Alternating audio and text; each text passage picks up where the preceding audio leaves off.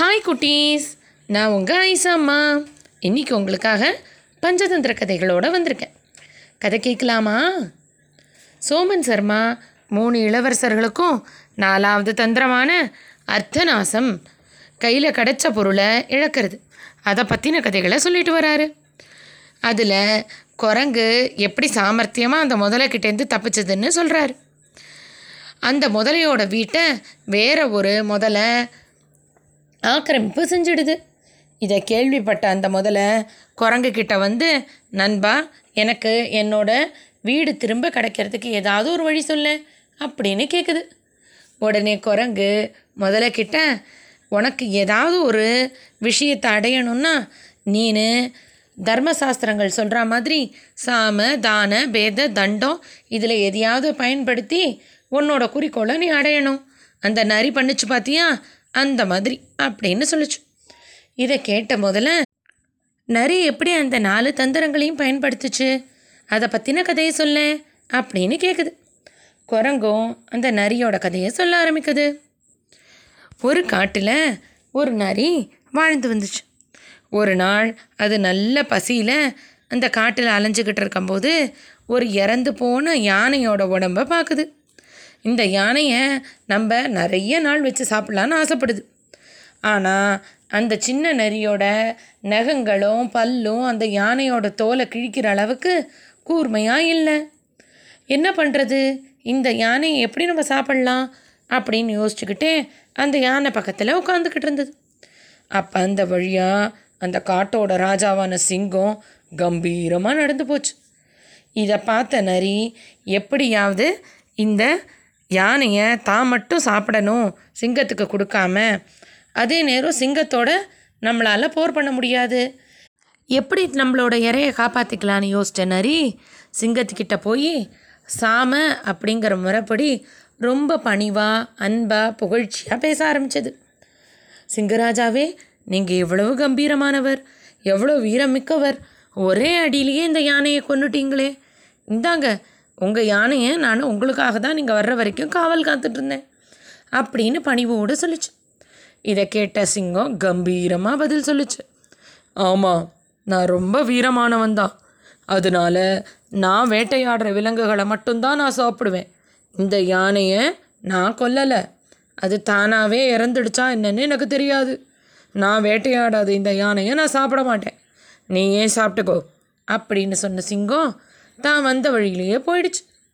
நரிக்கு ரொம்ப சந்தோஷமாயிடுச்சு. அப்பாடி சிங்கத்துக்கிட்டேருந்து இந்த யானையோட உடம்ப காப்பாற்றியாச்சு சரி இப்போ இதோட தோலை எப்படி கிழிக்கிறதுன்னு யோசிச்சுக்கிட்டு இருந்தது. அப்போ அங்கே தூரத்தில் ரொம்ப பசியோடு ஒரு புலி வர்றதா பார்த்துச்சு. உடனே நரி ஆகா இந்த புலிக்கிட்டேருந்து இப்போ இந்த இறையை காப்பாற்றணுமே என்ன பண்ணலாம்? அப்படின்னு யோசிச்சது. அப்போ தான் அதுக்கு இந்த புலிக்கிட்ட நம்ம சமாதானமாக பேசினா ஒத்து வராது. அதனால் இந்த புலிக்கு பயமுடுத்தி கோபத்தை உண்டாக்கி தான் இங்கேருந்து அனுப்பணும். அதனால் அதுதான் சரியாக வரும் அப்படின்னு சொல்லிட்டு புலிக்கிட்ட போய் உட்காந்துக்கிட்டு புலியண்ணா இந்த யானையை சிங்கராஜா இங்கே அடித்து போட்டுட்டு போயிருக்காரு. அவர் இப்போ கோபத்தோட ஒரு புலியை தான் தேடிக்கிட்டு இருக்காரு. உங்களை மட்டும் பார்த்தா உங்களை இப்போ சாப்பிட்டுடுவார். அப்படின்னு சொல்லிச்சு. நரி சொன்னதை கேட்ட புலி என்னது? சிங்கராஜா என் மேலே கோபமாக இருக்காரா? நான் வந்து இந்த யானையை சாப்பிட்டுடுவேன்னு நினச்சாரா? இல்லை இல்லை நான் இந்த பக்கமே வரமாட்டேன்ப்பா நல்ல வேலை நீ எனக்கு முன்னாடியே சொல்லிட்ட. நான் தப்பிச்சு போயிடுறேன். சிங்கராஜா கிட்ட என்னை பார்த்ததா நீ சொல்லாத. அப்படின்னு சொல்ல புலி வேக வேகமாக அந்த இடத்த விட்டு ஓடி போயிடுச்சு. இதை பார்த்த நரிக்கு ரொம்ப சந்தோஷமாயிடுச்சு. அப்பாடி சிங்கமும் புலியும் போயிடுச்சு. ஆனால் இப்போ யாருக்கிட்ட கொடுத்து இந்த யானையோட உடம்பை கிழிக்க சொல்கிறது அப்படின்னு யோசிச்சுக்கிட்டு இருந்தது அப்போ அந்த வழியாக ஒரு குரங்கு வந்துச்சு. இதை பார்த்த நரி குரங்கோட கூர்மையான நகங்களெல்லாம் பார்த்துச்சு. சரி இந்த குரங்கை வச்சு நம்மளோட வேலைகளை முடிச்சுக்கலாம் அப்படின்னு முடிவு பண்ணின நரி அந்த குரங்கை கூப்பிட்டு குரங்காரே வாங்க இவ்வளோ பெரிய யானை இருக்குது நம்ம ரெண்டு பேருமா சேர்ந்து சாப்பிடலாம். வந்து சாப்பிட ஆரம்பிங்க அப்படின்னு குரங்கு அன்பாக கூப்பிட்டுச்சு. நரி சொன்னதை கேட்ட குரங்கும் சந்தோஷத்தோட யானையோட தோலை தன்னோட கூர்மையான நகங்கள்னால் கிழிக்க ஆரம்பிச்சுது. குரங்கு யானையோட தோலை கிழித்து கொஞ்சமாக சாப்பிட்றது வரைக்கும் அமைதியாக இருந்த நரி ஆஹா குரங்காரே குரங்காரே தப்பிச்சு ஓடி போயிடுங்க. யானையை கொன்ன சிங்கம் இப்போ இங்கே தான் வந்துக்கிட்டு இருக்கு. இந்த யானையோட தோலை யார் கிழிச்சான்னு கேட்டு நீங்கள் தான் தெரிஞ்சா உங்களை அப்படியே சிங்கராஜா சாப்பிட்டுடுவார். அதனால் இந்த இடத்த விட்டு வேகமாக ஓடி போயிடுங்க ஓடி போயிடுங்கன்னு விரட்டுச்சு. நரி சொன்னதை உண்மைன்னு நம்பின குரங்கு வேக வேகமாக அந்த இடத்த விட்டு மரத்துக்கு மரம் தாவி ஓடியே போயிடுச்சு. இந்த குரங்கு போனோடனே நிம்மதியாக அந்த நரி அந்த யானையை சாப்பிட ஆரம்பிச்சுது. அப்போது இன்னொரு நரி அங்கே வந்து நண்பா எனக்கும் கொடுன்னு பங்குக்கு வந்துச்சு. இதை பார்த்த முதல் நரிக்கு கோபம் வந்துடுச்சு. நம்ம சிங்கம் புலி குரங்கு எல்லாத்தையும் விரட்டிட்டு சாப்பிட ஆரம்பித்தா இவன் நம்மளோட பங்குக்கா வரான்னு சொல்லி அந்த சின்ன நரியோட போட்டி போட்டு துரத்தி விட்டுட்டு தான் மட்டுமே அந்த யானையை சாப்பிட்டுச்சு. இந்த கதையை குரங்கு முதலைக்கே சொல்லுச்சு. எப்படி அந்த நரி சிங்கத்துக்கிட்ட பணிவாகவும் புலிக்கிட்ட சாமர்த்தியமாக சண்டை உண்டு பண்ணுற மாதிரியும் குரங்கு கிட்ட பயத்தை காட்டியும் அந்த தனக்கு சமமான நரிக்கிட்ட போட்டி போட்டும் ஜெயிச்சிச்சோ? அந்த மாதிரி நீ அந்த முதலையோட சண்டை போட்டாலும் சரி சமாதானமாக பேசினாலும் சரி சாமர்த்தியமாவது பேசி அந்த முதலையை உன் வீட்டிலேருந்து அனுப்பிட்டு நீ உன் வீட்டுக்கு போய் தங்கிக்கோ அப்படின்னு சொல்லுச்சு. இதை கேட்ட முதலையும் குரங்குக்கு நன்றி சொல்லிட்டு அப்படியே பண்ணுறேன் நண்பான்னு சொல்லி தன்னோட வீட்டை பார்க்க போயிடுச்சு. இந்த கதையை சொன்ன சோமன் சர்மா இதுபடி தான் கையில் கிடைச்ச பொருளை இழக்கிறது.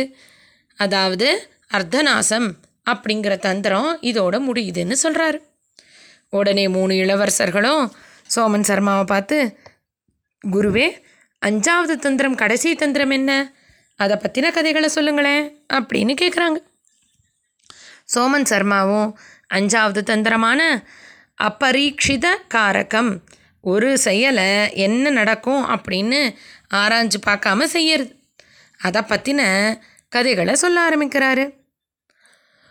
ஒரு ஊரில் மணிபத்ரன் அப்படின்னு ஒரு நல்ல மனுஷன் இருந்தார். அவர் ஏழையாக இருந்தால் கூட தான் கையில் இருக்கிற செல்வங்களை வச்சு மக்களுக்கு தன்னால் முடிஞ்ச உதவிகளெல்லாம் செஞ்சுட்டு வந்தார். ஆனால் கொஞ்ச நாளில் அவர்கிட்ட சுத்தமாக காசு இல்லாமல் ரொம்ப ஏழ்மை நிலைக்கு போயிட்டார்.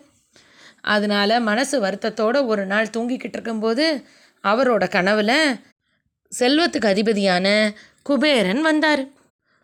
வந்த குபேரன் எப்பவும் இருக்கிற மாதிரி ராஜ உடையில் வந்துட்டு அடுத்த நிமிஷமே ஒரு மொட்டை தலையோட ஒரு சந்நியாசி மாதிரி காட்சி தந்தார்.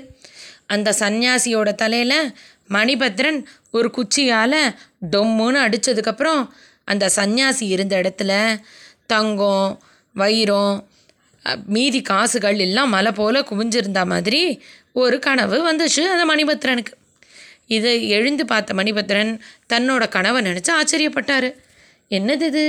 யாரோ ஒருத்தர் தலையில் நான் அடித்த உடனே அந்த இடத்துல காசு இவ்வளோ காசு கிடச்சிருக்கே. சரி என்னதான் நடக்குதுன்னு பார்ப்போம்னு சொல்லிட்டு அடுத்த நாள் தன்னோட வீட்டு திண்ணையில் தான் பக்கத்தில் ஒரு குச்சியும் வச்சுக்கிட்டு உட்காந்துக்கிட்டு இருந்தார். கனவுல நடந்த மாதிரி நடக்குமான்னு பார்க்க அப்போது அவர் வீட்டுக்கு எதிர்த்த வீட்டில் ஒரு நாவிதர் தன்னோட நகங்களை நறுக்கிக்கிட்டு இருந்தார். மணிபத்ரன் கனவுல பார்த்தா மாதிரியே ஒரு மொட்டை தலையோட ஒரு சாமியார் மணிபத்ரனோட வீட்டுக்கிட்ட வந்தார். இதை பார்த்த மணிபத்ரன் இவர் தானே நம்ம கனவுலையும் வந்தவர் அப்படின்னு நினச்சிக்கிட்டு தான் கை கிட்ட இருந்த குச்சியால் அந்த சாமியாரோட தலையில் டொம்முன்னு போட்டார். உடனே அந்த சாமியார் நின்ன இடத்துல நிறையா காசு பணம் தங்கம் வைரம் எல்லாம் கிடச்சிது. அதை பார்த்த மணிபத்ரன் ரொம்ப சந்தோஷத்தோட அதெல்லாம் எடுத்து தன்னோட வீட்டுக்குள்ளே வச்சுக்கிட்டாரு. இதெல்லாம் உத்து பார்த்த நாவிதரை பார்த்து அவருக்கும் கொஞ்சம் காசை கொடுத்து இங்கே நடந்ததை யாருக்கும் சொல்லாத அப்படின்னு சொல்லிட்டு அந்த செல்வத்தை தன்னோட வீட்டுக்கு எடுத்துகிட்டு போயிட்டார். நாவிதனுக்கு என்ன நடந்துச்சுன்னே ஒன்றும் புரியல. நம்ம என்ன பார்த்தோம்? மணிபத்ரன் ஒரு சாமியாரோட தலையில் டொம்முன்னு அடித்தார் அப்போ நம்மளும் ஒரு சாமியாரை கூப்பிட்டுட்டு வந்து அவர் தலையில் டொம்முன்னு அடித்தா நமக்கும் நிறையா பணம் காசு கிடைக்கும்னு நாவிதர் நினச்சிக்கிட்டார். அதே மாதிரியே அடுத்த நாள் பக்கத்தில் இருக்கிற ஒரு கோவில் குளத்துக்கிட்ட உட்காந்துருந்த சாமியார்களில் நல்ல மொட்டை தலையோடு இருக்கிற ஒருத்தரை கூப்பிட்டு ஐயா நீங்கள் நாளைக்கு என் வீட்டுக்கு விருந்துக்கு வரணும் அப்படின்னு கூப்பிட்டாரு நாவிதர். அந்த சாதுவும் சரிப்பா வரேன் அப்படின்னு சொல்லி அடுத்த நாள் அந்த நாவிதரோட வீட்டுக்கு வந்தார். அந்த சாது அவரோட வீட்டு வாசலுக்கு வர்றபோது நாவிதர் நல்ல பெரிய குச்சி எடுத்து அந்த சாதுவோட தலையில் டொம்முன்னு போட்டார்.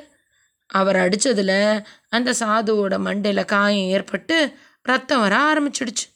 இதெல்லாம் பார்த்த ஊர் மக்கள் நாவிதர் வேணும்னே அந்த சாதுவோட மண்டையை அடித்து உடச்சிட்டாரு அப்படின்னு சொல்லி அந்த ஊர் பஞ்சாயத்து தலைவர்கிட்ட நாவிதரை கொண்டு போய் நிறுத்திட்டாங்க. நாவிதரும் மணிபத்ரன் ஒரு சாது தலையில் அடித்து அவருக்கு செல்வம் வந்ததை பார்த்துட்டு தான் நானும் இப்படி அடித்தேன்னு சொல்லி அந்த ஊர் தலைவர்கிட்ட சொல்கிறாரு இதை கேட்ட அந்த ஊர் தலைவர் என்னது சொல்கிற மணிபத்ரன் ஒரு சாது தலையில் அடித்து அவருக்கு பொற்குவியல் கிடச்சிச்சா? இதை என்னால் நம்ப முடியல அப்படின்னு சொல்லி மணிபத்ரனை கூப்பிட்டு நடந்தது என்னன்னு கேட்குறாரு மணிபத்ரன் எந்த பதிலும் சொல்லாமல் அமைதியாக இருக்கார். ஊர் தலைவர் நாவிதரை பார்த்து எந்த ஒரு காரியத்தை செய்யறதுக்கு முன்னாடியும் ஆராய்ஞ்சு பார்த்து இதனால நமக்கு நல்லது நடக்குமா கெடுதல் நடக்குமான்னு யோசிக்கணும். யோசிக்காமல் செஞ்சால் அந்த விவசாயியோட மனைவியும் கீரிப்பிள்ளையின் நிலமை தான் அப்படின்னு சொல்கிறாரு இதை கேட்ட மணிபத்ரன் அது என்ன? விவசாயியோட மனைவி கீரிப்புள்ள கதை? அதை கொஞ்சம் சொல்லுங்களேன் அப்படின்னு கேட்குறாரு ஊர் தலைவர் அந்த விவசாயியோட மனைவியோட கதையை சொல்ல ஆரம்பிக்கிறாரு. அது என்னன்னு நாளைக்கு பார்க்கலாம் இன்னைக்கு கதை இதோட ஆச்சு.